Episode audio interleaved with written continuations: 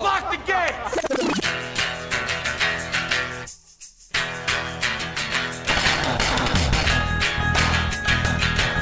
All right, let's do this. How are you, what the fuckers, what the fuck buddies, what the fucking ears, what the fucksters, what the fuckadelics? How's it going? It's Marc Maron. This is my show. Welcome to it. You're listening to WTF, the podcast. First of all, I'm doing more Tripany dates, more uh, more dates at the Tripany House at the Steve Allen Theater here in Los Angeles. I am doing the uh, October 28th, November 11th, and November 18th.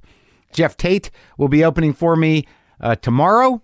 Uh, please come if you'd like to come. They've been fun shows, and it's eight dollars, and it benefits the theater. You don't know what's going to happen, but I'm sure I'll make myself uncomfortable initially. Yesterday was football day. I did not partake in that. I have no problem any longer with anybody who enjoys football. Knock yourself out. Just don't fucking judge me. You know, in, uh, you know, like I tweeted, I said, look, I hope you enjoy football. I don't know how to. And some guys like, uh, you hipsters, none of you like football. I haven't liked football my whole life. Never call myself a hipster. I'm a grown ass man. And I don't like sports.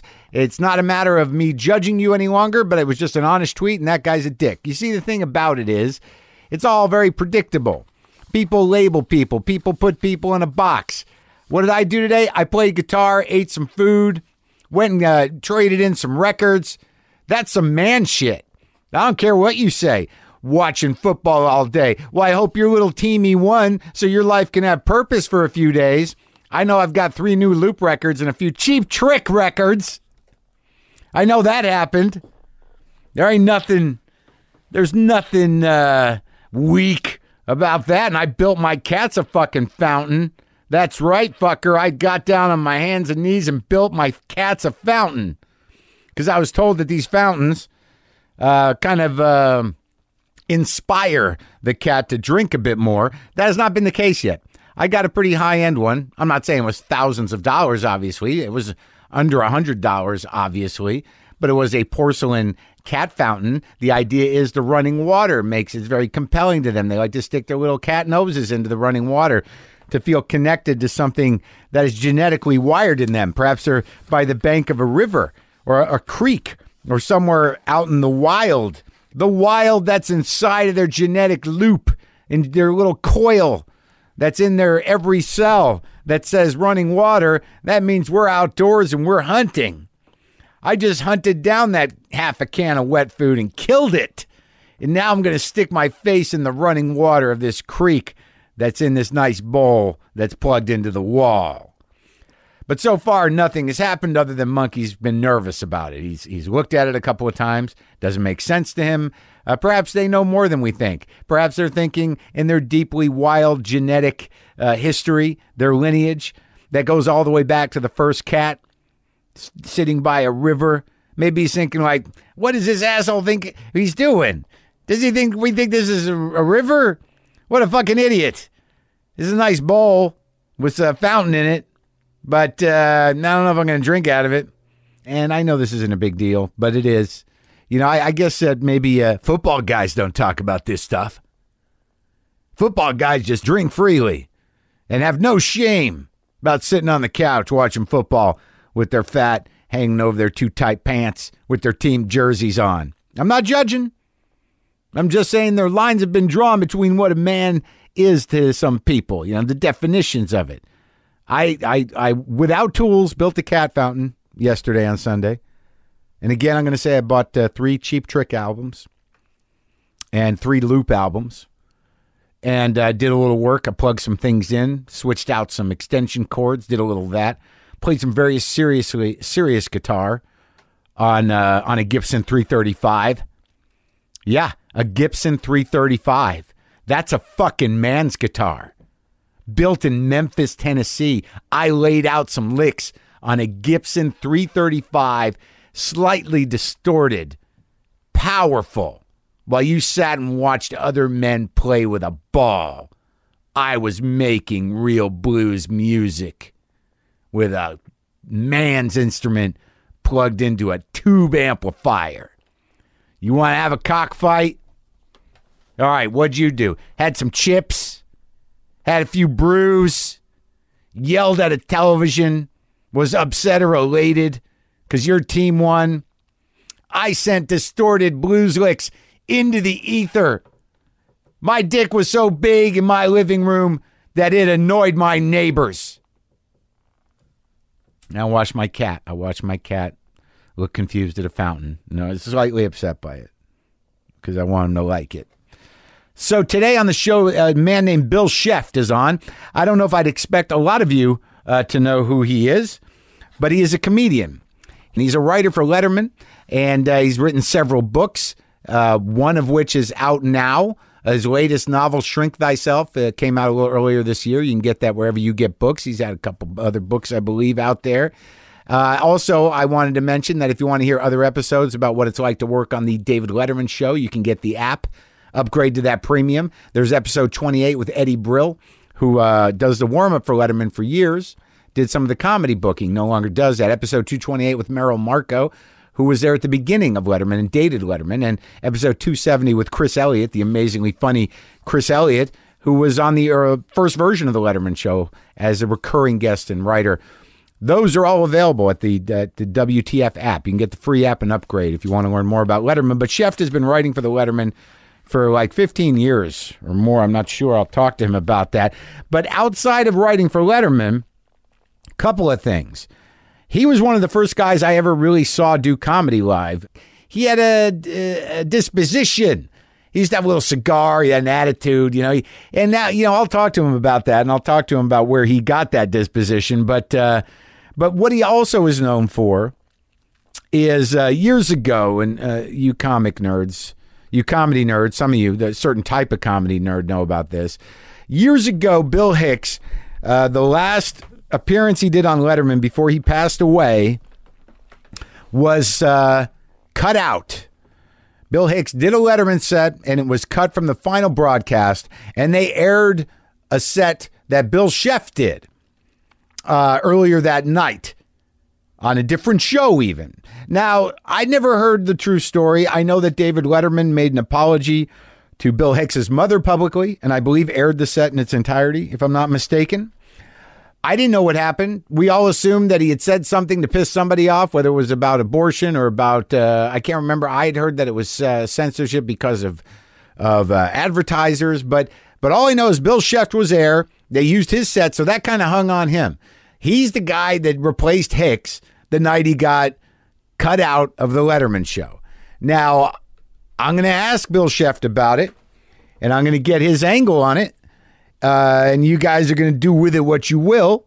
But uh, he was there, and and uh, he he's going to tell me what what happened from where he was sitting. He was the guy that replaced Hicks. So so if you're a deep comedy nerd, or you're Bill Hicks fan, or you're a conspiracy theorist who's got an angle on that, now you'll have another angle. I guess is what I'm saying. Is that okay? Good. I went to see Birdman. It's a very compelling flick. I think it's smarter than I even think it is. Uh, there were moments uh, after the movie where I was like, I don't know, was that uh, over the top or was that actually a smart movie? And then you sort of start thinking about it deeper. You're like, holy shit, some of those actors had to act in three different ways and three different levels. And it was interesting because some of it seemed a little broad and some of the characters seemed a little, um, you know, heavy handed. But then you're starting to think like, well, what was the real play? It all took place in a theater. So what's a play? What isn't a play? What kind of tricks are they playing with the cinema? And and oddly, the only one that isn't um, you know, heavy-handed in a way is Michael Keaton, who plays this uh, this old actor who was known for this uh, superhero he played uh, in blockbuster movies.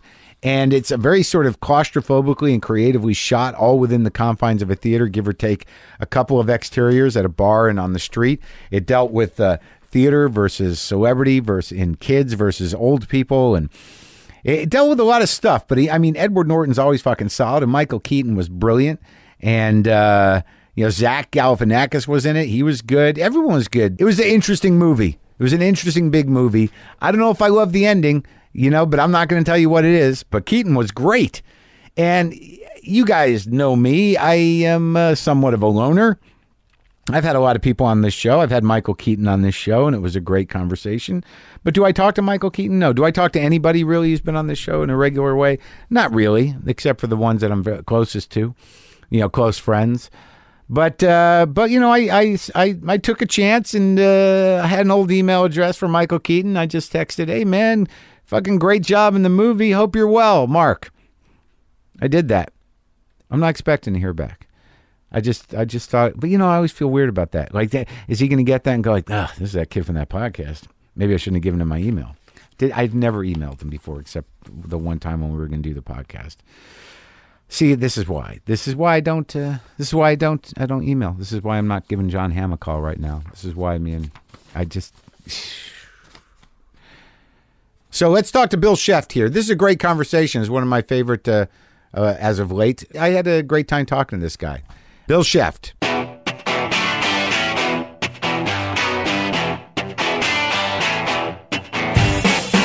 It's weird because when uh, you know I, I you know I got the opportunity to to take a look at the book, and they, they said Bill Scheft, and he, he wanted to do the show. And uh, you hold there's a uh, you have there's a, a part of my brain. You have a, a solid place in my brain.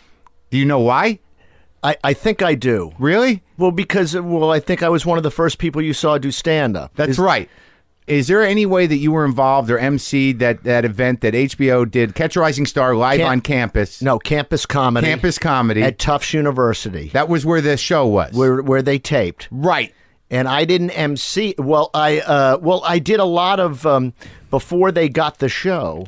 They had uh, all these uh, talent shows at all these colleges. Right, I auditioned. And okay, and where where did you audition? Did you audition in the basement somewhere? Did you audition? Oh no! I auditioned first in a in at a in a college uh, classroom. They- they- with That's right. right. Okay. And then we did a, a showcase at the Comedy Connection in Boston. Okay. But I I believe you didn't MC the night. You know, you weren't on camera, I guess, but you didn't. No, I I did the warm up for Joe Piscopo, and there were two tapings at, at Tufts. And there's two things that I remember about that night is that my parents were there, and it was a huge. Uh, uh, Oh, Episcopo hosted. hosted Piscopo it. hosted, and you and, did. and, there were two tapings. So I was warming up, and right before uh, I went on, I overheard my father say to a complete stranger. If I got to go to another fucking stand-up show, that's it. And now I got to go on. And I did, and and I did really well in the warm-up, and I did uh, uh, so well that the producers came up to me and said, uh, "Joe is going to do his own warm-up for the next tape." Really? Because I had no idea that he didn't have an act. right. I had, uh, you know, I You just, had the characters or right. whatever. So, right. um, so that's what I remember. But I probably, yeah, but I emceed a lot of those auditions, and I remember the one in the classroom, and um, I didn't remember there being. Uh, maybe that was it. You know, maybe, yeah, I didn't remember. It and that's wasn't where a I show. met Leary Really? because I met Leary at the auditions at Emerson, and he was like a graduate teacher, Uh huh. and that's when I met him for the first time. Yeah, because the, the thing I remember was that uh, you know you uh, you had this whole shtick in terms of like you were already an old man or something. You had a cigar. That's about right, You had a, yeah. suit, like you know, you seemed to be very put together, and you, you sort of uh, cut a, a, an impression. Like I, I mean, Right. you you like you made an Yeah, so impression that's eighty three. So I was all of twenty six. Yeah, I mean, you had this Right. whole thing. You were very confident, and you had your cigar, and you were I- swaggering yeah. around. Yeah, that's yeah, yeah. You got me the year I was confident. You got me that. you got me, and uh, and and I would yeah because I'd been a sports writer and then I became a comic and I still went with the same kind of outfit with the tie down and the cigar. And whenever Jerry Seinfeld would see me at Catch a Rising Star, he would say, "Still trying to do that five forty five to Greenwich thing, aren't you?"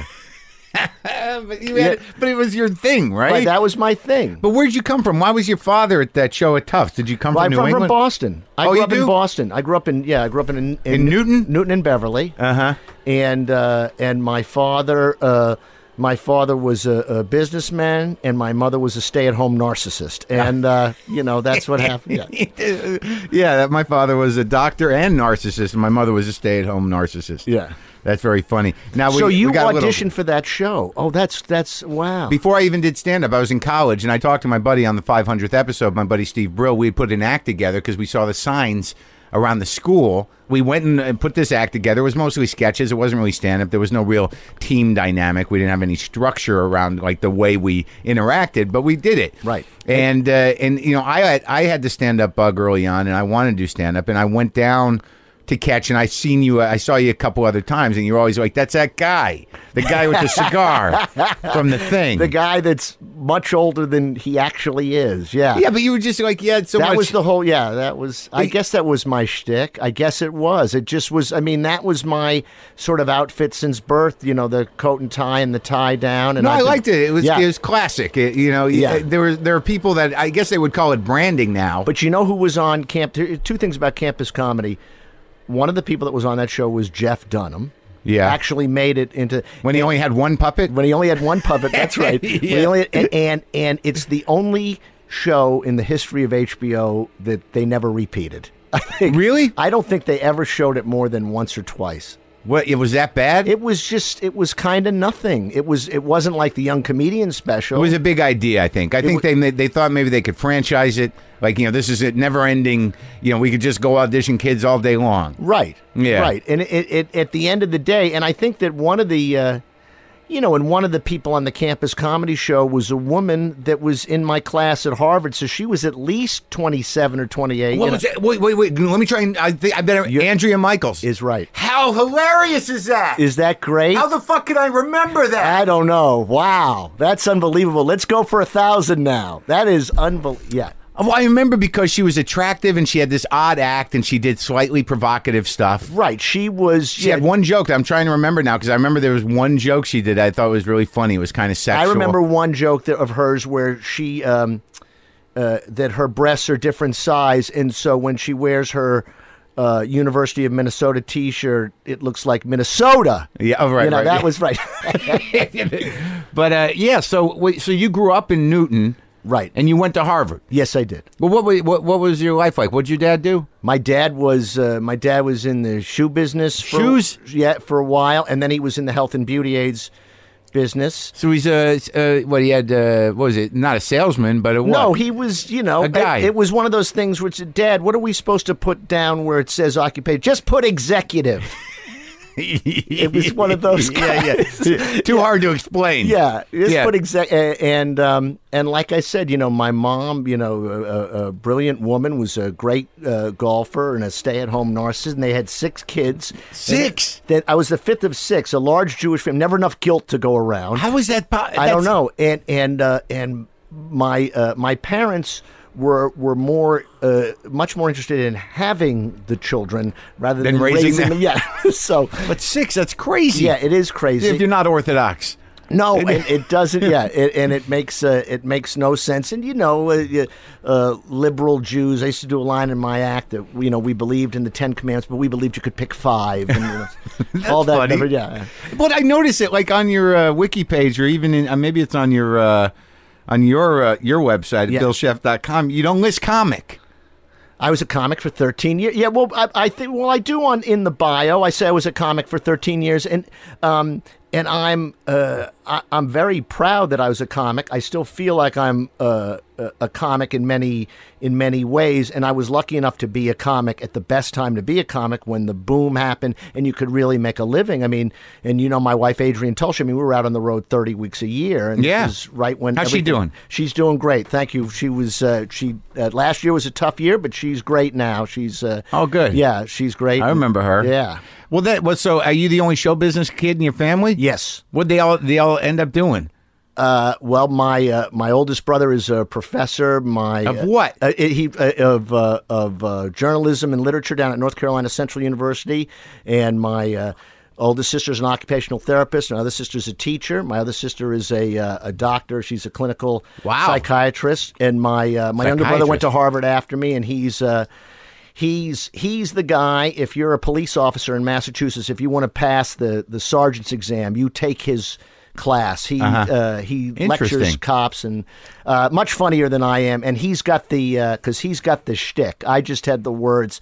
Uh, my brother always had the shtick, but uh, my funny family. Well, know. yeah, it sounds like the real liberal Jews. Uh, Everyone went into reasonable, helpful occupations. Absolutely, yeah, absolutely. And- Not a businessman in the bunch. No, and and my because my mother was believed that you you did service, and now I don't know how telling jokes at a Chinese restaurant is doing service. It but, is. but uh, So you, you you're a sports fan, which I am not. yeah, I was a sports writer for a while, and that's where I started. So when so you go so your parents are supportive. You got into Harvard. Did your dad go to Harvard? No, my dad went to Yale.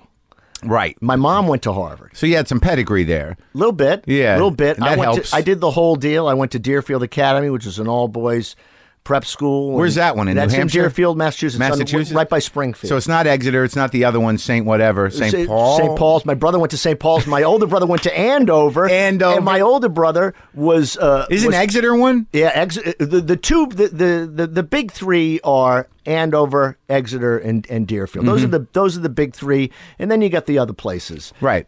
Those but- are the ones that are sort of the, Right. the- preparing you for your place in the aristocracy. Right now, my, when when when George Bush was was not elected the first time in two thousand, Mm. The sec- oh, the first- uh, second the, one. the first, yeah. I said to my older brother, "Hey, how about your old uh, stickball commissioner is now president of the United States?" He said, "What are you talking about?" I said, "George George Bush. He was the stickball commissioner at Andover when you were a freshman. He was a senior." He said, "No." He said, "You're wrong." He said, "The stickball commissioner when I was a freshman was this asshole from Texas."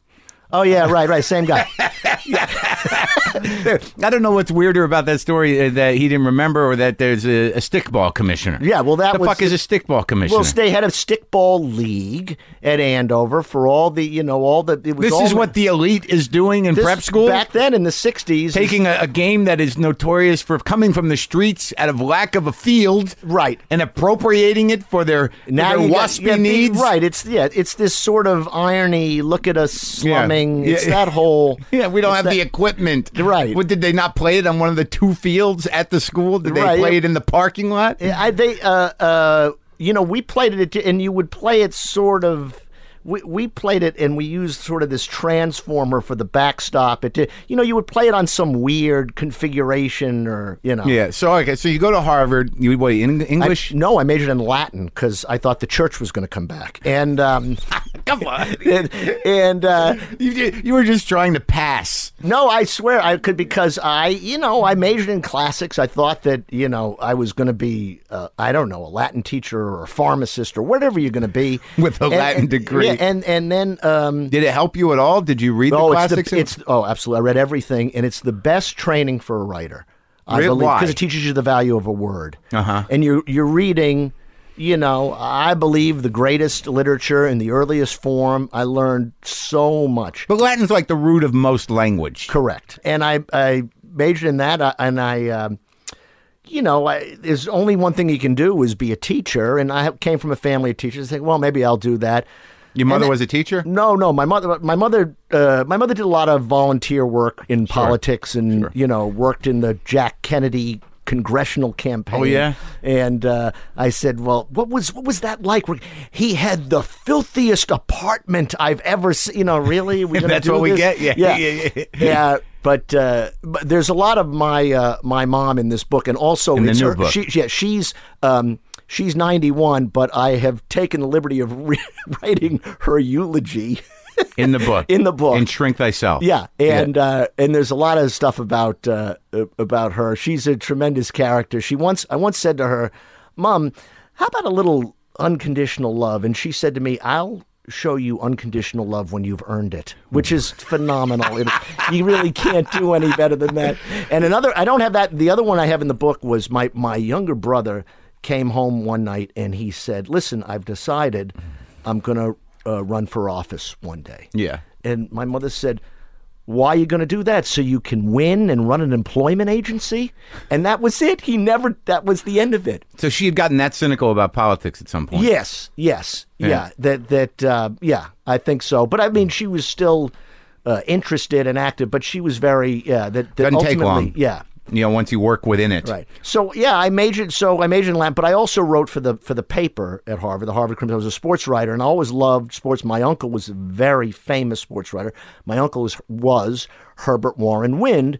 The, the dean of American golf writers, he uh, coined the phrase "Amen Corner" at the Masters. He wrote for the New Yorker for years, and he was a big influence Do on you me. know him? Oh my God, yeah, yeah. We were.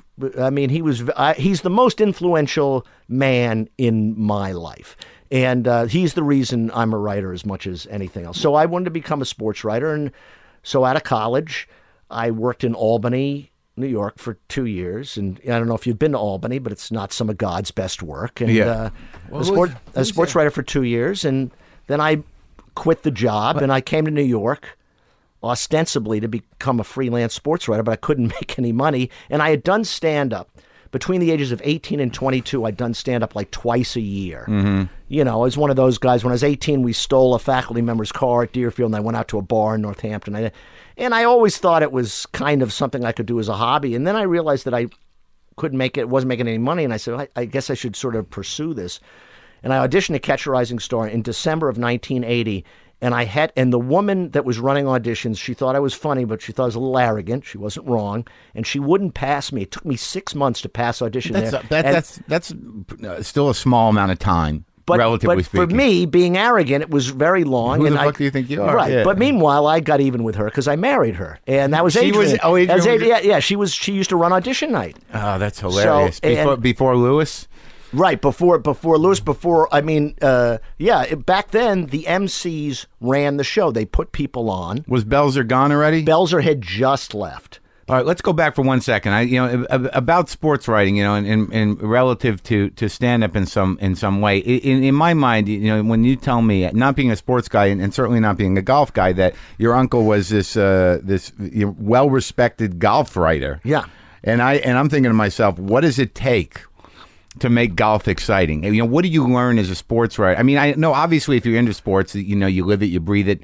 I learned that from a, a friend of mine. He, you know, it's how you feel alive. It's a, it's something that gets you out of yourself. And, and but what it what is some of the tenets? Okay, well, that's easy to answer with golf because golf is something that people are passionate about, whether they are good at it or not, because it's something you can play your whole life. You play? Uh, I play. I don't play. I, I don't play very much, and I look like a guy who doesn't play very much. I used to play a lot more, and uh, you know, my mother was a wonderful golfer. My father was a good golfer. My brother's a good golfer. I just don't play enough. And um, Tell me the joy of golfing, Bill. Tell Uh, me why. I mean, you know, because I know people who love golf, like Ray Romano loves golf. There's people, you know, John friend- Mendoza loves yeah, golf. Kirk, uh, my friend Kirk. It's just sort of like, what the hell is it? I know, you know, you're outside, you, you walk. Yeah, you're outside. It's the well, it's the the pursuit of par, the fact that um, you know it, it it plays to your most grandiose expectations about what you are as an athlete, and on on on a given day, you know, you and Tiger Woods could be in a twosome together at a par three and uh, Tiger could hit his drive way over the green, and you could hockey it up to about 20 feet short of the green and get down in two, and it might take Tiger three to get down, and in that moment. You're better than him, so I think that that's the thing that people go that that that, that people. So you can be better than the best on a good day. In, in a moment, in Uh-huh, a moment. And Larry David loves. I mean, La- I mean, I saw Larry David have the round of his life. He shot 38 on the backside at Riviera, and it was like a scene. You know, with Larry, eh, you know, you know how when people are out at dinner, and you know, straight people, Yeah. you know, non-comics, they're out at dinner, and something silly will happen, and people will say, "Oh, this is just like an episode of Seinfeld." And the difference is when you're with Larry, Yeah. Things happen. You know, you never know when like a, a little plot line in Curb Your Enthusiasm may break out. Yeah. And I was with Larry that day, and he started, and all of a sudden, this sort of gallery forms behind him of these gardeners and these caddies. He's just on. and and you know, this is, hey, you know, Mr. David, you know, Yeah. they're going crazy. Um, Because he was doing so well? yeah, of because they were doing, and and you know, maybe they thought He was at- just on a run. He was the having, yeah, and he never. I mean, he'll tell you he never uh, uh, uh, played better than that uh, afternoon. But people, um, people love it because I think people love it because it's it's one of those things. It's so it's such a simple game, and it's so aggravating, and you're just constantly pursuing being as good as you as you think you are and then also you can play it all year round you can play it everywhere every courses are different you can travel to play Yeah, it yeah, I and, get and what is you know yeah. because because a tennis court is a tennis court is a tennis court Right, either it's and a clay or it's basketball court Yeah. is a basketball court and a baseball you know but but a, every golf course is different so that's the thing that's that's fascinating you get to Scotland. yeah, right. yeah. And that's the right. And that's what's I think that and so uh, people get golf. involved in the equipment, Mm-hmm. they get involved in the history, they get involved in golf course art. And my uncle was incredibly generous because he would share his knowledge every piece that he wrote, and he would write these 10,000 word essays for the New Yorker. And every piece that he wrote, and he's also, my uncle is a character in my first novel, The Ringer. Yeah. And uh, every piece that he wrote was a history lesson, was an architecture lesson, it was a golf lesson, because he, was, he was not like a lot of writers who kept their real knowledge to themselves. Well, so th- so what it does then, and what makes him great, is it elevated it to an ultra, almost almost cultural criticism. Correct. So, like anything, like a great essay or a cultural critic, you know, some of some of the sports writers, you know, have elevated it to that, to where it becomes about morality, mortality, Correct. history. Right. And and and my uncle, um, he covered every Masters from from uh, 1943 to uh, 1988, and then he was sick in 1988. He had prostate, so he couldn't cover the 1989 Masters. So he gets out of the hospital, and, and I say, "You want to come over and watch it with Yeah. me?" And this is like, you know, this is like having Virgil read you the Aeneid. So he's sitting and he knows every blade of grass at Augusta. And it's one of those things where a guy hits and he says, oh, that's going to come up to a little oak on the left. And there it is. And and there's two things that he that he hated about the Masters. Uh, Yeah. he hated the 17th hole and he hates Verne Lundquist. He hated the old CBS Sports announcer who's still working, Verne Lundquist. So the first uh, d- Saturday, we're watching, and they announce the guys. This is my favorite story about him. And and we're watching TV, and we're they're announcing, uh, okay, let's go down and see the course. You know, I'm uh, I'm uh, Ben Wright at. Uh, 15. I'm Gary McCord at 16, and I'm Verne Lundquist at 17. And my uncle says, "That's a good spot for you, Verne." Screams at the TV.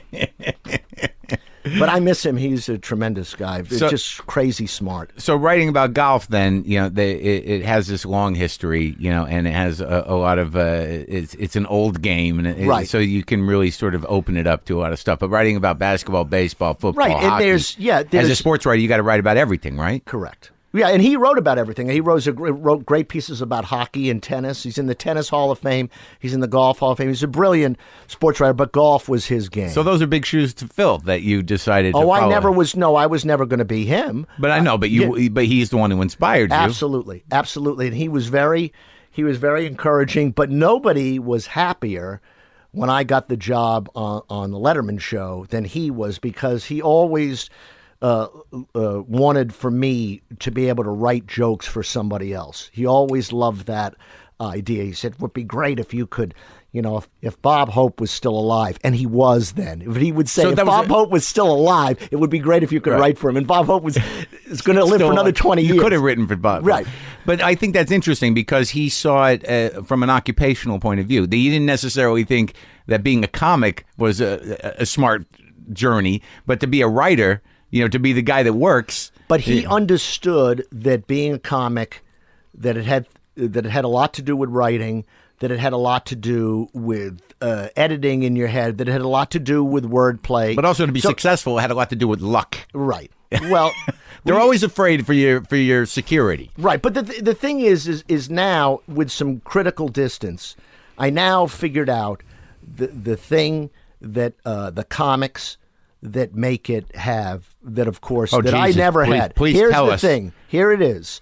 If we Adrianne and I just figured this out. Oh my God! This It's- is a, this is years of study. Okay, there's there's one thing a lot of them have balls. Yeah. Well, okay, that's balls. You got to have balls, but you have to have complete and utter commitment in the material. It's the commitment. You know, that's the thing about Hicks. When they talk about Hicks, you know, his stuff was great, but the commitment to the material. Yeah. That's the thing. You know, Martin Short, you know, he comes on and there's no to me, there's no better Letterman guest than Martin Short. And Great he does- panel guest. Yeah, and he does those silly songs. Mm-hmm. And they're just nonsense. But the commitment, he acts like this is the greatest song ever written and I'm the greatest singer ever. It- But I, but I think don't you think? Uh, but but he's you know he's a song and dance man. R- right, but but but it is. But they are they are for you know they are But what- comedy songs. right. But it's the but he Right. Well, that's hilarious. Yeah. Right. But also like along in stand up, it has to be commitment uh, behind a point of view. absolutely Because if you're just a joke teller, you're going to struggle a little bit, no matter how committed you are right. Well, that joke. was my well to me that was now we're talking twenty year you know twenty five years later. My problem was always hey you know I wrote it. I think it's well written. Here it is. right. Not But- good enough. That's Well, not well, a no, but- but- performance. but- That's but- not a performance. Right, but it becomes who is this guy? Getty's got a jack and a cigar. Right, right. But you know what? You know what's his angle? Because if you really think about even that generation, you know, 1980. Uh, well, Richard Lewis is already gone, but you know, like Larry and Jerry and, Yeah. and Bill Maher, even as a as a monologist, there was some point of view. Absolutely. A thousand percent. You know, even Henny Youngman. Well, you know, had a I remember, you know, uh, uh, Marr once said about Jerry that he's uh, he's thrown away an A act.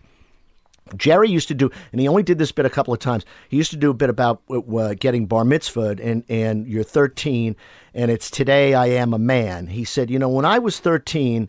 I had terrible skin. My voice was cracking. None of my clothes fit. I was awkward. I was gangly. If somebody, if somebody's car broke down and they saw me standing on the side of the road at 13, they wouldn't say, "Hey, you think we can get that man to help us?" And it was such a, and it always got a laugh. But Jerry tossed it out because I think he didn't want to be associated with being A Jew, Yeah. yeah. And Yeah. to me, Yeah. you know, standing on the sidelines, like, why, why, you know? Yeah, well, I mean, I think that he marks. I mean, and as an observer, maybe you could you could uh, validate this that he marks the transition out of Jewishness in a way. Absolutely, a thousand percent, And a and thousand percent. because like the '70s, it was all neurotic Jews, Right. Give or take a few, uh, you know, uh, Latinos, other ethnicities, you know. Uh, Right. But but the, the like the New York sort of cultural tone defined comedy for the country in a way, Right. and it was all Jewish, and Right. and for years before that. And I think Jerry, with the name, you know, that he just he just gutted the Jew out of it. right. It's interesting to me. Yeah, yeah. And I remember, you know, when I was uh, starting, and, and, and every once in a while I would get a note back from agents or people in the business, you know, you lean on that word Jew a little too much. And, you know, it's like, well, I think it's funny, and I wouldn't really listen to it. And then, like five years after me, Jon Stewart comes along and it's Jew, Jew, Jew, Jew, Jew. Brought it and back. He's a genius, you Yeah. know? And, but again, again, a difference between me and he had, I think, great commitment to the way he was delivering the stuff. Much He more did. He did. There, like there, when him as a stand-up, when you know before he became, he had a couple of jokes that that were very smart. And, like, and he was uh, politically bold always, but not over heavy-handed. Right. And, and I and I you know I, I like him as much as I you know I'm jealous of him. Right. you know what I mean? Yeah. So all right, so you get there in 1980. You become a house MC, one of three. Right. You, you know, you're you're part of a long legacy of, of well, you know, Belzer Belzer sort of defined that job. Absolutely. And uh, and he was out of out of control in a lot was, of ways. He was out of control. And the thing is, is that, um, and, and, and Bill Maher did this, and I never did this. Bill Maher would do a lot of time between acts.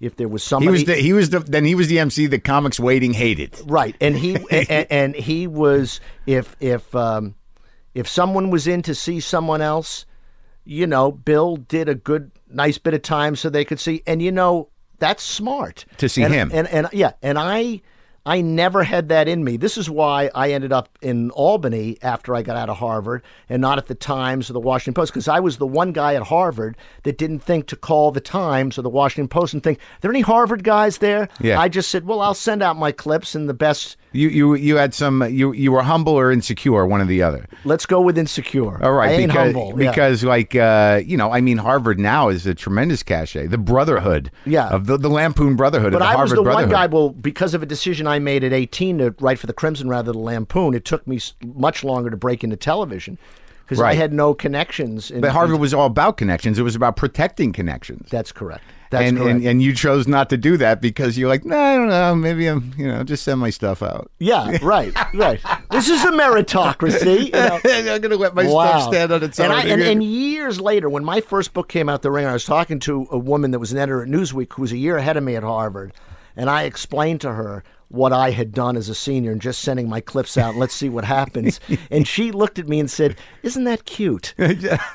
You know, yeah. you didn't understand what Harvard was I for. I had no idea. I had no. I had no idea. All right, so okay, so you're, you're house MC, and I remember seeing you there occasionally. I, I never, you know, to be quite honest with you, I never passed at the original catch, and I I could not stand Louis Faranda, uh, and I and I to this day I have uh, I have I still have resentment, the unresolved so, resentment. So you're in. You're into the. We're talking the '90s now. Well, no, I I, went- I left went- in '80. Uh, we, Adrianne and I left uh, Chris uh, uh, New Year's Eve in '87. Right. So I get there. No, I get there in '89, and I'm you know I'm, I'm already you know working. You know I'm up in Boston, and you know I auditioned at all the clubs, and and you know I just you know I got to sit. You know, hey, sit sit. Maybe I'll get you on. I, I was that guy. Right. Hang out at the bar. You know, maybe I get you on, and I just could not deal with it.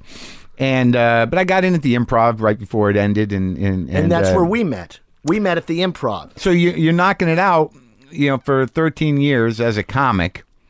Was was there a moment where where you you know I mean you know I get it. I get I, I know that life and I know the you know like um because I I never I always lived that life. I never thought to be a writer. I never you know never even crossed my mind. And uh, you know I spent a lot longer than that you know beating my head against the wall. Was there a moment where you're like I you know I, I got to shift? Well, I well it was if the 13 years, the first six, I I I loved it. And, the, and like the second seven, uh, unbeknownst to me, I was kind of trapped because it was what how was how I made a living. I didn't know how to do anything else. Right. It's I had weird- no it's other a horrible moment. no other skills. But you can A- write sports. and uh, yeah, but I mean, well, you know, I had a couple of shots at that, and but that's those are other stories. And and the Letterman show came on in '82, and I submitted as a writer for them. I tried to get on as a comic. I came close, came close to the Tonight Show. You know, I have the heartbreak stories like all of us do about the Tonight Show and Letterman show. And I submitted the Letterman show in 84, 85, 86, 87, package 88. Pa- monologue jokes sketch ideas and the whole thing. And you know, in show business, when when they want you, they'll get in touch. With you. Who told you how to do that I mean how did you know was there a I comment knew uh, uh, uh, Bob Morton, who used to come in and see the comics, who was the producer, Yeah. and uh, Steven Starr, who was uh, my agent at William Morris, and and they would say they're looking for somebody, and and never even came close. So I took uh, 1989 and 1990 off yeah from submitting to be sad well, just that well i guess you know you know how you feel Yeah. how Hard. well i guess the business has made its decision about me you know that mo- and and and i was on the road and and i could i could sense the shift on the road Yeah. that clubs were closing Yeah. and um then in uh, 91 i got a couple of small jobs i got a job on Denis Leary's show on the on the ha network Yeah, before With- Comedy Central, right? But uh, with uh, it was a show called After Drive with Billy Kimball. He Yeah. Mm-hmm. and Billy Kimball hosted. Then I got another small job, and then uh, Adrianne and I were having breakfast at the Friars, and Morton was there. And I, s- I walked up to him and I said, "Are you looking for rice?" He says, "We're not looking for anybody." He says, "You know, but," he said, "You know, just write some jokes." He says, "Dave's always looking for jokes." So I, you know, I had I didn't have any work that week, so I started writing jokes. And he only used to do three at NBC. And on the Thursday night the show, original show? on the yeah, some late nights night two, Really, I didn't realize because that. there was only because there was one rule at late night: do not be the Tonight Show. right. So uh, the monologue was opening remarks, and it was kind of tossed off. So the thir- that Thursday night, he does one of my jokes, and then Friday night he does one of my jokes, and then Morton calls me back. And if you were a comic back then, Morton never called anybody back. He called me back. He says, It "Turns out we're looking for a monologue writer," and I got hired the next week, and that was in '91. I've been there ever since. You're still there. Yeah, It's unbelievable. yeah, yeah. All right. So I guess my question specifically is, you know, as the MC at Catch at that time, I mean, I can imagine what you know Bill Maher was doing, and you know, and and um, and Jerry, and, and I can imagine that. But you know, these mythical stories about Larry David as a comic. I, I do I do you know I I've only got some you know you, you hear half things but you saw it I saw it, and here's the deal. So I pass at catch in in June of '81. So now, and I'm working late night. I'm going on at two in the morning. Then I become a late night MC. So now it comes around, and it's December of 1981. It's the holidays. So all the comics, the New York comics that live out in L.A., they come back. So the shows, which are normally great, now you've got these guys that have come back for the holidays. So Larry is is and you know Larry David's here, and he was on Fridays then. So I'm in the hanging out in the bar, me and Ron Zimmerman. Ron Zimmerman how's he doing He he's great. He's a producer and he shares best friend. What else could be wrong? do you talk to him uh, every once in a while. Yeah, okay. yeah. And um, so we're uh, in in the the uh, the bar, Mm-hmm. and Larry is pacing back and forth up and down the bar, and uh, Zimmerman says, "Hey, what's?" With the pacing, and Larry David said, "Do you know that Woody Allen used to throw up before he went on every time?" and I think I got to go in and see this. Yeah. So Hadn't he done it in a while? so what? he, I, you know, he was always. So now I go inside, and Yeah. Larry goes on, and this is the holidays. It's ten at night. It's 1981. It's packed. Catch is the center of the comedy universe. Yeah. And ladies and gentlemen, from Fridays, Larry David, and they go crazy. And he gets on stage, and the first two lines kill. The first line is, uh, uh, you know what they say about attractive people? We're not well liked. And, uh, you know, is it okay if I use the familiar to form with you people? Because instead is much too form, you know. Yeah. So the two lines kill. Then he does a line that doesn't work that well. Yeah. And he says, uh, is it, uh, is it hot in here? then he does two lines that kill, and he does another line that doesn't do that well. This is very, it's very hot in here. then he does one line that kills and one line that doesn't do well. You know, you pay these kind of prices, and the air conditioner is faulty. then he does two lines in a row that don't do well. It's, it's really very, very hot in here. and at that moment, some guy in the audience has the nerve to say, Hey, what's your problem? My problem? I'll tell you what my problem is, is you people don't and the air conditioner is screaming and storms off. And that's the first time I ever saw him. and that incident was repeated thousands of times. one way or another. Yeah, and, and it would always be and we we got to be friends and it was one of those things where I would uh, be on the phone with him and I would say, So, uh, how's it going for you? Have you been getting in any confrontations with people? Absolutely not. My uh, wait a minute, the dry cleaner today, and he would tell some crazy story. And still, uh, you know, with Larry, um, and you know, it's funny about uh, this book, which is uh, the Shrink Thyself, which is about a guy that leaves therapy. You know, Larry David was one of those guys. Is one of those guys that thinks that therapy is nonsense. He thinks it's absolute nonsense, and he thinks, uh, you know, they're just so bored. All they ever want to hear is, "I want to have sex with my aunt." He says, if you don't have that, you might as well not go to therapy. Do you believe that? No. Yeah. I don't believe that. I do believe that there are many, many therapists out there, like there are many stockbrokers, and there are probably seven good stockbrokers. Right.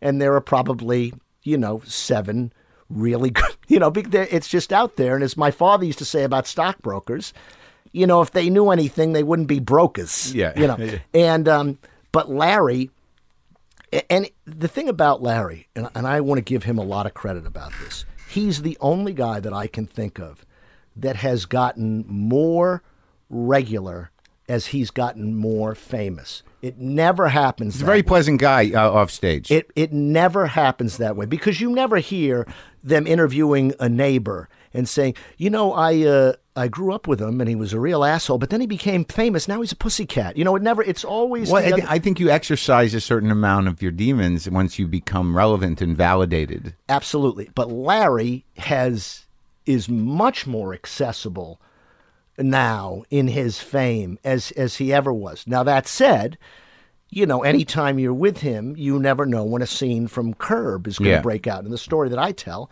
is a few years ago, he's in town and we're having uh, dinner. And uh, we get to, it's time for dessert. And I say, How about dessert? No, no dessert for me. Ted Danson and I have a bet. No dessert for a year. And I'm thinking, What's going Larry on? David. It's Ted Danson. They're both billionaires. Yeah. What the bet's got to be like fifty thousand or hundred thousand. Maybe the bet's like a million dollars. Yeah. And I say, how much is the bet for? Two hundred dollars. I said, have a piece of fucking cake. but it's still, you know, he still is that guy. Yeah. Well, that's, it. well, that's, the- life. right, It's the and- little things. and that's right? the way uh, he has to be. right. So you get the gig at Letterman. Right. And you're there almost 25 years. Right. And you have not written your first book yet. No, I don't write my first book till uh, till uh, I write my first book, which is everybody's first novel, which is 110,000 words, 80,000 of which are I. That doesn't get published. I write my second book, The Ringer. That gets published in 2002. Okay. My second book, Time Won't Let Me, about a band, 2005. My third book, Everything Hurts, 2009. And this book, Shrink Thyself. And you have an audience for your books. Yeah, I mean, it's it's not as it's not as big as as, as I would like. you feel like you're getting better? Absolutely. A thousand percent. And I think this is my best. This is in the first person. And I think that this is the most accessible, to use that word again, of all my novels because, uh, you know, the first one was about uh, a guy that makes a living as a softball ringer in New York. And, um, you know, that's kind of tough. That's a kind of a small audience. And there's uh, some uh, prescription drug abuse in there. And you would think that would have drawn some. The second book is But that's about a comedic setup. It's a right, satire. Right. Yeah, they're all they're all satirical in their Yeah. own way. I mean, they're deathly serious to me. Yeah. When other people call them satires, I say, "Oh yeah, I guess you're right."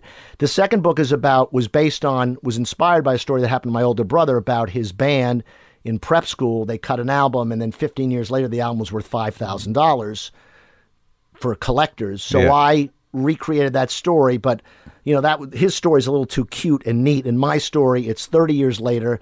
The album's worth ten thousand dollars, and the guys can't get out of their own way to reunite. Yeah. But that was a very specific 60s garage, you know, garage rock. Yeah. That was a very specific. The third book, Everything Hurts, was about a guy trying to get rid of a psychosomatic limp. You know, again, you know, these are sort of high-minded thing, you know, and and uh, but this one, you know, everybody has either been to therapy, knows somebody that's in therapy, has had a bad experience, has had a good experience, and this is about a guy that tries to leave therapy and tries to live the unexamined life. Uh-huh. And the second he makes that decision, things happen to him that would send any other, anybody else screaming back into therapy. Uh huh. So, in so in that sense, I think that I'm reaching people a little better. Now, and there's a lot of you in there. less than the other books. The other books I usually run about 60 true, 40%. You know, the best advice I ever got about fiction was uh, make your characters' lives complicated. You know, write what you know, make your characters' lives complicated. So you take what's true and and you say, well, what can I do to make this complicated? Uh, this this book, I That's mean, interesting. there's you know there's a lot of elements from my life but i never what happens in this book i never had sessions with my shrink in a mental hospital while the shrink was in the mental hospital Oh, okay. i never did that uh, um, you know my um, i never uh, told uh, my shrink about a, a fantasy affair that i tried to carry out and then the shrink went and looked up the same woman and had an affair with her Well, that sounds good. yeah. So that was yeah. So so these things you make it a little uh uh Sounds a little dark.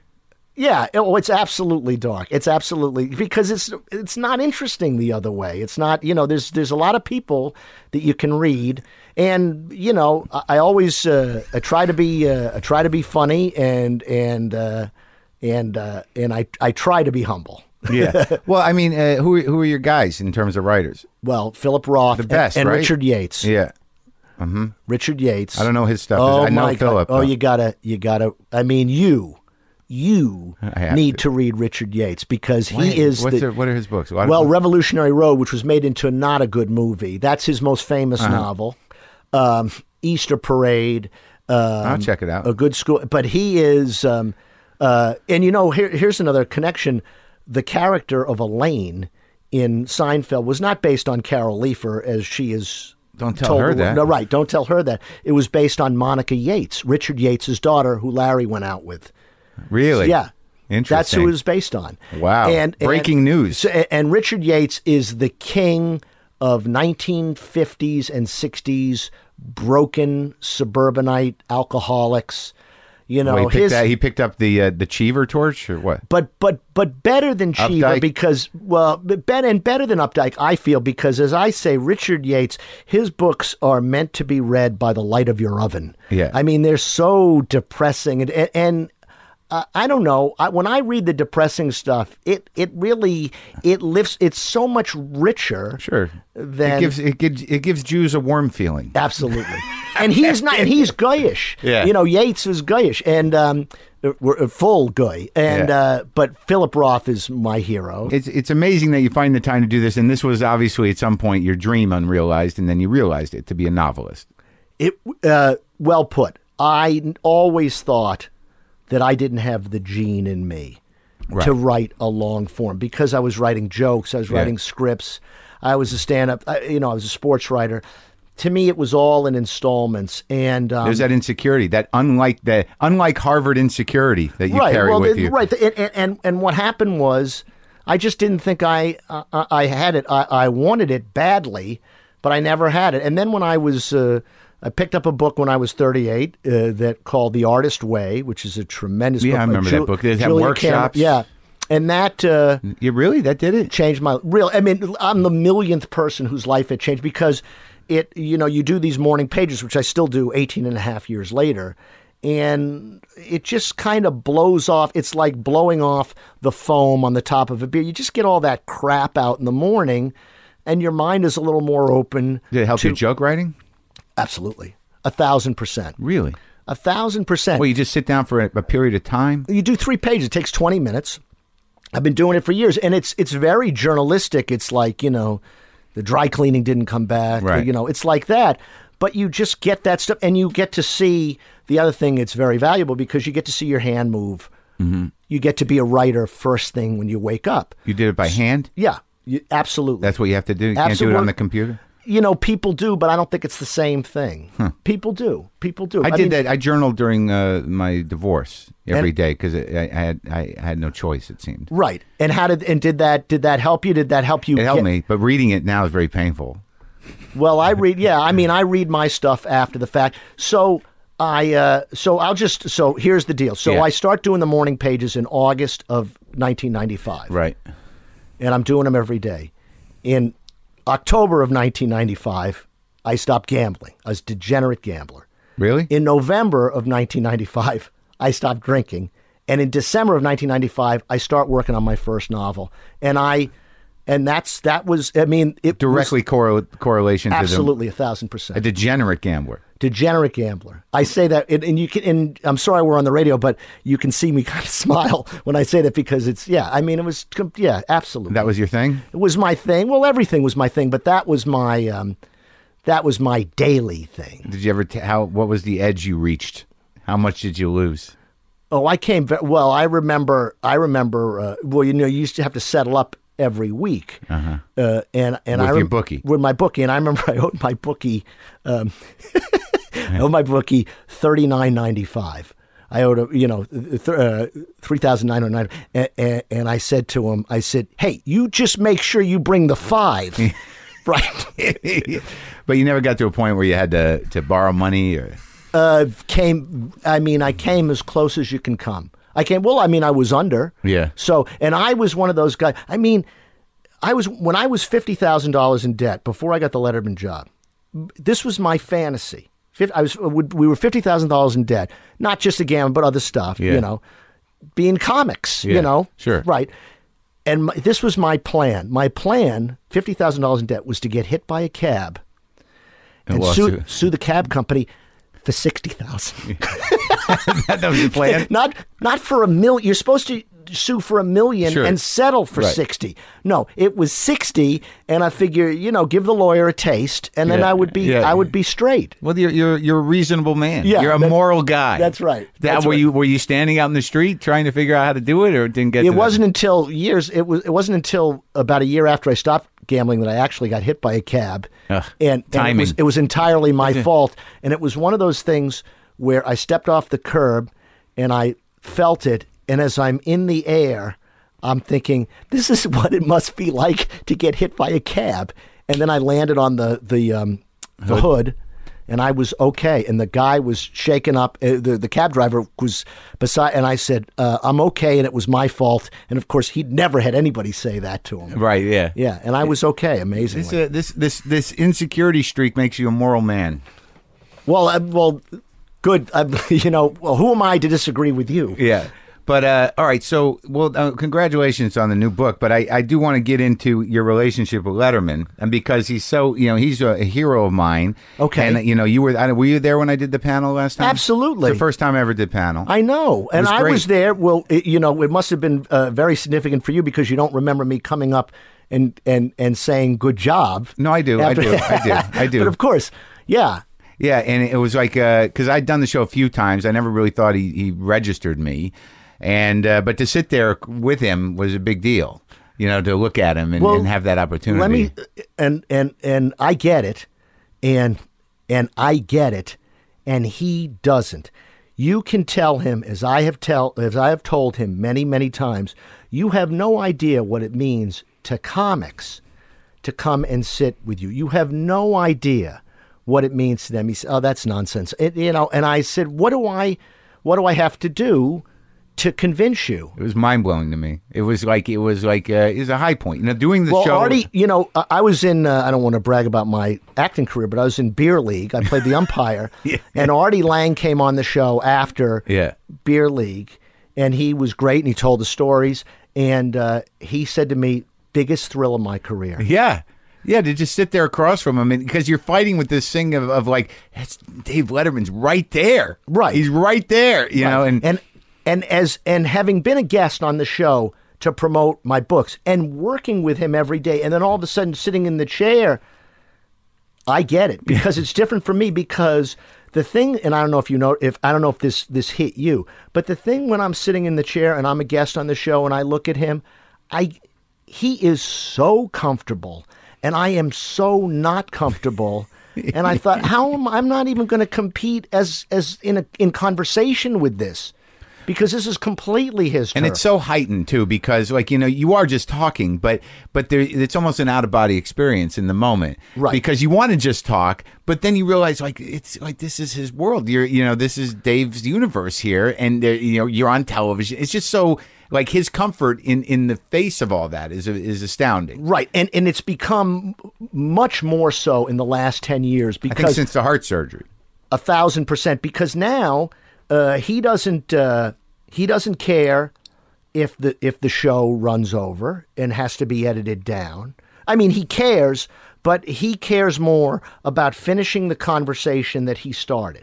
He cares more about uh, the connection.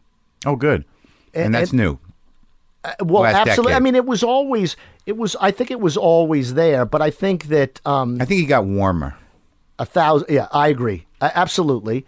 And I think that he. Uh, yeah, I just think that he realized the job wasn't wasn't going away, and this is what he loved to do. And um, you know, if you just have a regular conversation with him, he asks the questions. It just in a regular conversation that nobody else asks. And there's a lot of times just during the day where uh, you know we'll be talking about something that I, I feel pretty knowledgeable about. And he'll ask me a question, and I'll go, "Excuse me for a second. and then I got to go to the computer to get an answer for him. At one second, you know. Yeah. Now, like I, I find it to be mysterious in that you know you hear things here and there that you know he's he's insulated. He doesn't like to talk to people. He, you know, he, he you know he's uh, he's um, not accessible. Uh, you, you know, he's a, he's a little kooky. And uh, but you do you consider you consider him a friend? Do you guys Absolutely. socialize? No, we don't. We, we very. I mean, maybe a, a a couple times a year. You know, I'll go with him somewhere where he wants to go. But we don't. We don't. We used to play squash for a while. We. I mean, but we don't. Um, I think that we get. Uh, it's so intense. uh, You know, I work for him, and we have the friendship at the show.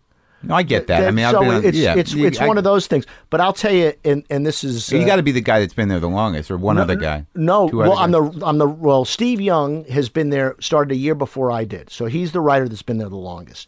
And we have a lot of people. I mean, Barbara Gaines and Jude Brennan have been there since the morning show. You know, there we did a thing when when he was 30 years in late night, which was 2012. We did a top 10, and it was the top 10 longest serving staffers. I didn't come close to making that list. And Who's I've the one guy that had been there forever? The comedy writer. well, Jerry Mulligan, no, he retired in Oh, 2004, right. but he had been there a long time, and he had also been on the morning show. But I was thinking, um, uh, pursuant uh, to this to my book, about well, how am I going to tie in uh, Dave with my book? So I was seeing a shrink uh, years ago. And and it was one of those things, you know, when you see a shrink, you're a you're not supposed to know anything about them, and they're not supposed to talk about themselves. So at the time, it was about 1995 or 1996, and CBS had been sold to Westinghouse. And the guy that was in charge of Westinghouse was a guy named Michael B. Jordan. yeah. And Dave uh, was upset that the guy had not called him. So for a week or maybe two, every night behind the desk, he would say, uh, Listen, I've decided that I'm going to fight this guy. and he would say this. So one time I come into my to my shrink appointment, and and sometimes we would talk about the show, but most times we had to talk about the stuff that you got to talk about in therapy. That's way much earlier than Letterman. Yeah.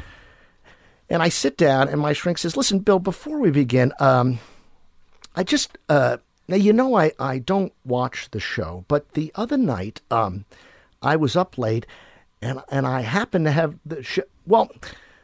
Was Dave challenging his boss to a fight? And then and then that's that situation if you've ever been in it where all of a sudden you're the therapist. Right. And then all of a sudden you have to say to your therapist, Okay, go with that. Well, what do you mean fight? And, Well, let's talk about it. Yeah. And that was, you know, and and that's the that's the effect that um, that's the effect that this guy has on everybody. And at first, after when he announced his retirement, and you know, every day people were coming up to me and saying, "What are you going to do?" And, and like, and and their worry was did not seem very real. And I was like, "Look, we got 200 shows left. I'll worry about that after the 200 shows. I'm not even thinking about that." But then it took another person to point out to me, "Look, this isn't just happening to Dave." And this isn't just happening to all of us that work there. This is happening to everybody that's watched him for 33 years. So when people say to me, what are you going to do? They're just saying, what am I going to do? Mm-hmm. And so now I, I'll have any conversation with people about that. Yeah. Do you think he? Uh, do you think they're like in my mind? I'm like, like he. In my mind, it's like he, he waited till Jay left first. I, I think that absolutely had a. I, I mean, it was you know, it's the TKO. It's the guy that can't answer the bell. Yeah, But I'll tell you what I said to him uh, uh, uh, one day. Uh, this is a few months ago. This is before the announcement, and this is after. So let's say let's say it's April. So Jay had left in February, and uh, it's during a break, and I look at him and I said. Is it me or does the air just smell sweeter with Jay not on it? And you just just the little corner of his mouth came up. Yeah. Just I'll tell you, man. You know, he's done some amazing stuff. You know, and I, I watched him at the beginning when I was in college, and I, I the way he handled that blackmail attempt was one of the most amazing things I've ever seen in my life. I, well, I mean, Just to come clean and just fucking just gut that guy.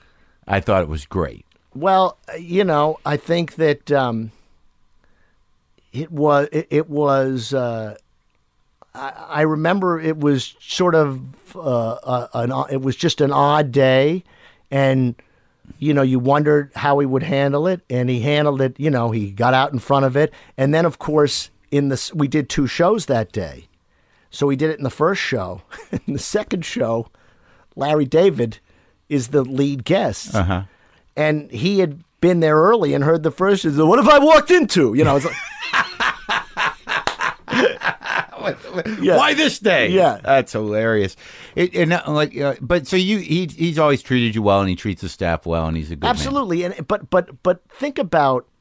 Well, I mean, you know, a lot of people that are famous that have had jobs a long time. It, it's um, you think about that job. It's insane. It's it's an insane job, and think about. Let's. Just, I'll just choose this name. Think about having to interview Jasmine Guy mm-hmm. twice a year for thirty years. And I'm thinking, and I, I use Jasmine Guy because she probably used the publicity, just as an example of somebody that you- the people that you have to talk to, and he makes it seem like he is interested, and if he, he makes it seem, and if he's not interested, he turns it so that it's compelling to watch, Right. Yeah. and right. gets the person. So It's it's sometimes it's great when he's like a little irritated. He, he used, Oh, more, he used to he used to be more so, but Uh, yeah. Well, I, I've often said about him Mm-hmm. that he's the only he's the only guy, and I challenge anybody uh, challenge you know another name. Uh, he's the only guy in the history of television whose mood has been chronicled on television. Yeah. Now, Roseanne, nobody crazier than Roseanne. You know, she's been a guest of the state a few times, but you never watch an old episode of Roseanne and think, oh yeah, yeah, this is when she was having a fight with the network. yeah. No, because she's doing her show and she's locked in. That's the thing about Dave is that as a, um, you know, maybe as a as a guy, not accessible, but as like as a human being, public, you know- yeah, the right, public persona. very accessible. No, it's yeah. like, oh, He lives there. He's upset. Yeah, that's right. He Yeah. lives there, and that's what's it's um, it's it's amazing to watch. And and the longer, the longer I'm there, the more I understand how difficult the job is. Oh, His job is Oh, brutal. It- because you know we're you know I mean I consider myself a con. You know you're a comic and you think. Well, I could go go out and tell a monologue. I got some stuff, Yeah. and then I could talk to people. and sure. yeah, you could do it for a night or two nights, Yeah. or or a But week. every but what about night. thirty three? I mean, what about that? Yeah. and and um, and just very and and he's always been, uh, you know, the first one in, the last one out. He uh, people ask me, uh, a guy asked me about, uh, you know, does he still like to do it? Well, all I can tell you is, I get down to the dressing room at uh, at two forty five, and then he comes up and we go through the monologue, and there's uh, there's two two flights of stairs. You're the head monologue guy. You had right, right. Me and Steve Young, and uh, so I'm waiting for him, and he he's 67, and he runs up those two flights of stairs every day. He used to run them all, didn't he? Because I remember the first time I did it, I actually saw him in, in, like mid run. It was weird. no, he, he he runs. Yeah, he runs the whole hallway, and then he runs the two flights of stairs at the end.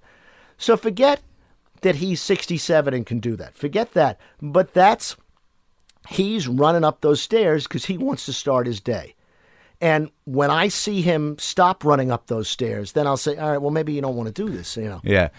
Well, let's go over this one other thing, which is, uh, if I'm not mistaken, the night that they pulled Hicks's set, you Yes. did it. Right, You did the set. right. I am that footnote, and uh, absolutely. And uh, just to set it up for people that don't know, Bill Hicks had done a set, and it was fairly controversial, and uh, you know he was censored. And there's been a lot of you know I think the story, the true story, is probably out there, but but uh, they pulled the set. He reacted to it in in uh, Lahr's column in uh, New York Magazine. And- but you were the guy that that they played your set. Right. So here's so it- let me let's let's just back up. for so nerds. Adrianne, Yeah. my wife Adrianne Tolsch is working in in uh, in in Houston where she used to work all the time, and she sees Hicks, and she says to him, "Listen, if you come to New York." I will get you seen by the Letterman people, and you'll get on. And she had said only said that to one other person who was Emo Phillips, and it happened for him. So Hicks says, "Okay." So she uh, calls Morton, and Morton again returns her call, which never happened, and says, "You remember with, with emo, I got another guy." And so Morton comes in. Now Jay, of course, has spent the last twenty years telling everybody it was his idea. You know, like everything in show business is Yeah. Jay's idea. But my wife got Hicks the Letterman show, and he did it, I think, eight or nine times at NBC. And he was one of the. There were about five comics that worked the show a lot. Him and Jake, and um, oh, for the now I can't remember the the other guys, but uh, uh, Wayne Cotter used to do the show, and um, and Margaret Smith, Yep. Peg Smith, and um, so uh, now we go to CBS, and it's our 25th show. It's our fifth week. Steven Wright was the first comic to be on, to be on the new show. Oh, okay. To be on the new show, and Hicks is booked. And Hicks and I are old friends. I, you know, I opened for him. I did um, when he taped his first album. I opened for him, and um, you know, I knew him for a while. I was very fond of him. Yeah. and I was doing the audience. He's a good guy. He, he's in New York for a couple of years. Remember was- that? We, that- yeah. He's like, I gotta get out of here. They- No, yeah. that was yeah, and we were down at Caroline's, and he Yeah. would yeah, he was great, and, and he would work the improv, and again the commitment to the material. So, um, before the show went on the air, they did two shakedown shows where they test the equipment and audience and whole thing, and I was on the second shakedown show doing stand up, and I was still a Test show. Yeah, I was still a stand up then. Yeah. it was probably one of the last sets I ever uh, uh, did, and uh, you know went great, and uh, and that was it. So now here's Hicks, and uh, I go backstage before the show, and he's got, and I'll never forget this. He's wearing a yellow button-down shirt and a yellow tweed, like a herringbone jacket, completely. And I said, "What? What is this?" He said, "This is the new friendlier Bill Hicks." And I said, "Oh, okay, right." So now he comes out, and um, the set is 89? no, this is '93. This is October first, nineteen ninety. So he's sick already. Right, and nobody knows. Okay, nobody knows. He dies in December. So he comes on, and he gets um, some laughs, some big laughs up front, and but the set is it's not like a Hicks set.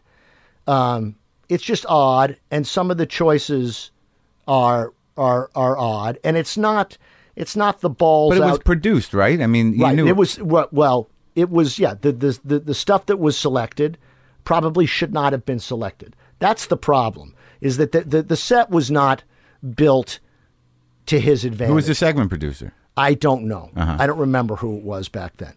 And uh, it, but you know he does he does well, but there are a couple of odd moments. And knowing him as I do, um, not of him, but I don't think anything of it. And then he goes, and Dave was laughing at a couple of stuff, a couple of things up front, and and he sits down with Dave, does a little panel with Dave, and then Dave says, "Hey, uh, good luck with your mail." That's the last thing Dave says to him Because of the because of the abortion, joke, right. and because of the the uh, the gay. Uh, it was uh, I think there uh, were a couple of the abort. There's a couple of things. So uh, that's it. And and I go over to him backstage, and he he said, well, "How do you think that went?"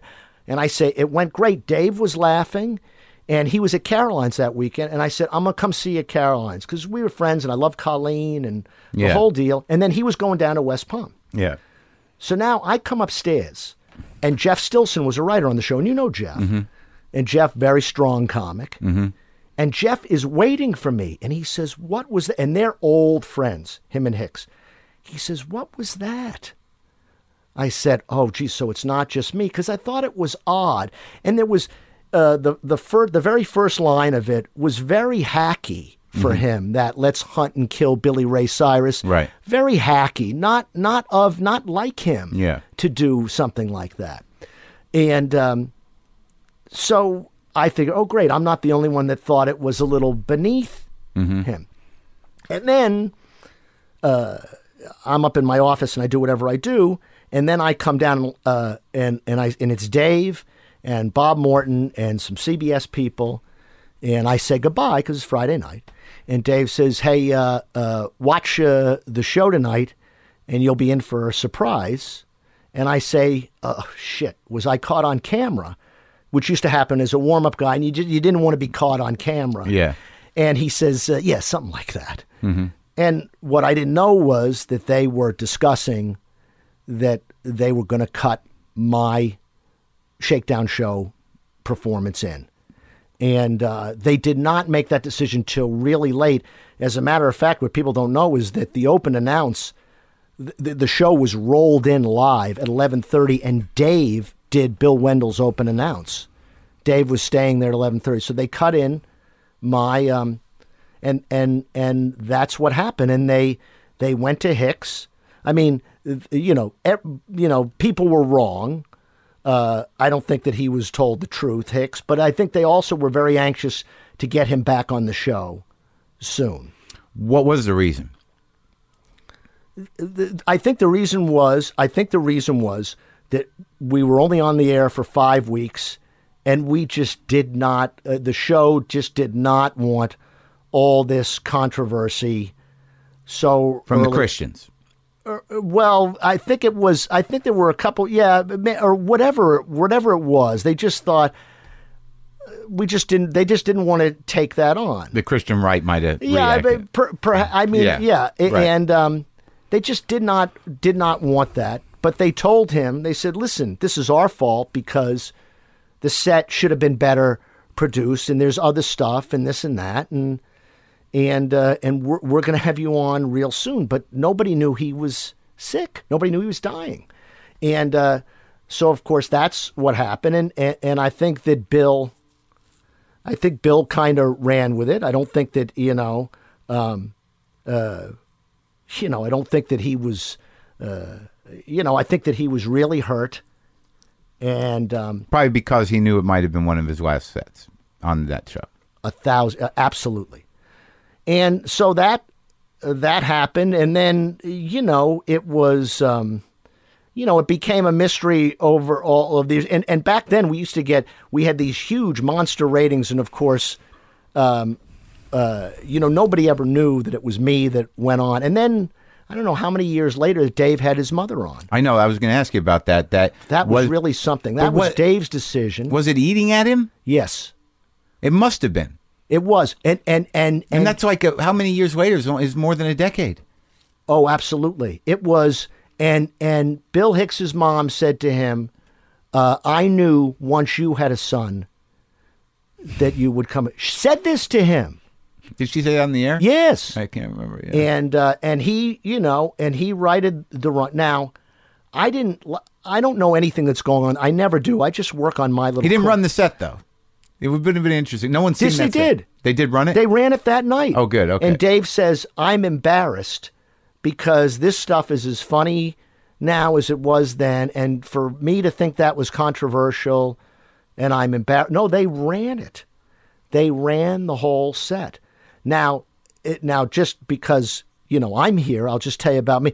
I had no idea that Hicks's mother was going to be on until the day before.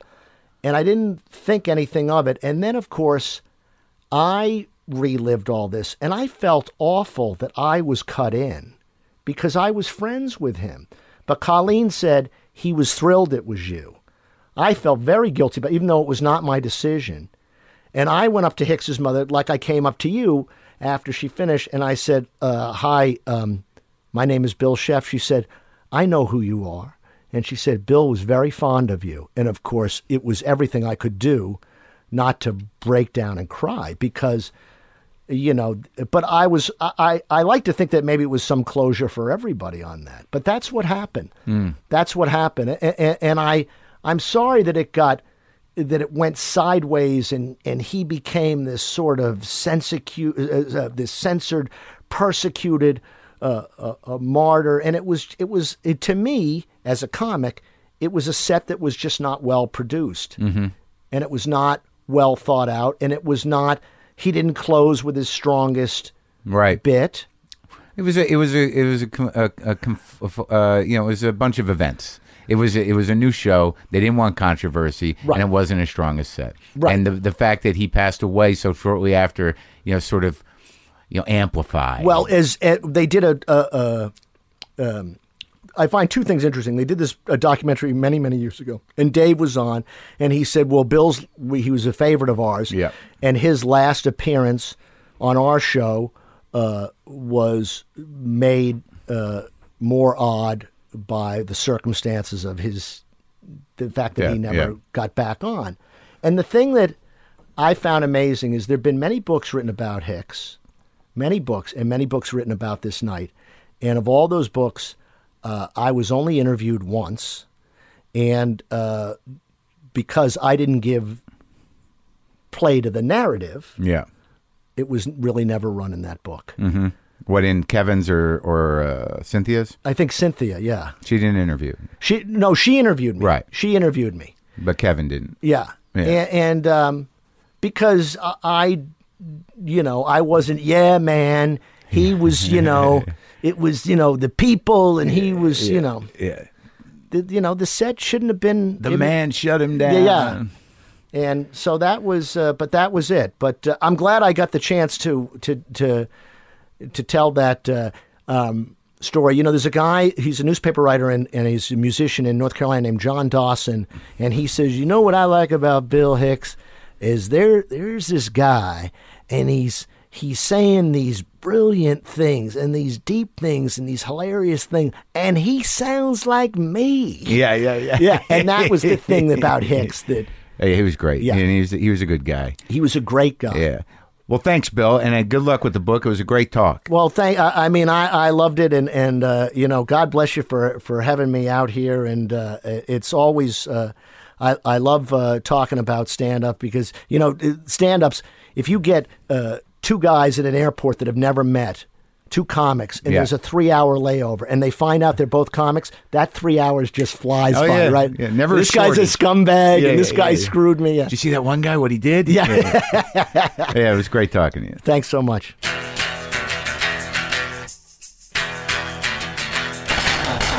That was cool. That was a good conversation. I like talking to that guy. Um, what else? Go to WTFpod.com. Get the app if you want. Upload the app for free. Then upgrade to premium. Get all the fucking episodes.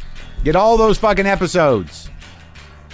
Leave a comment, buy some merch. Christmas is coming up. I got no plan for this.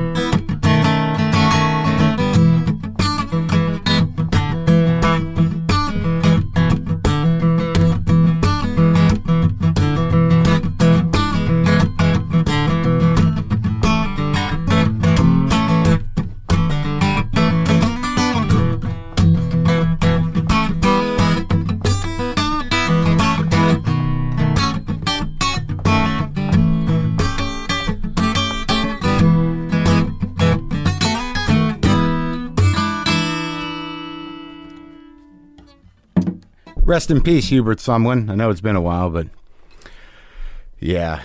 Boomer lives!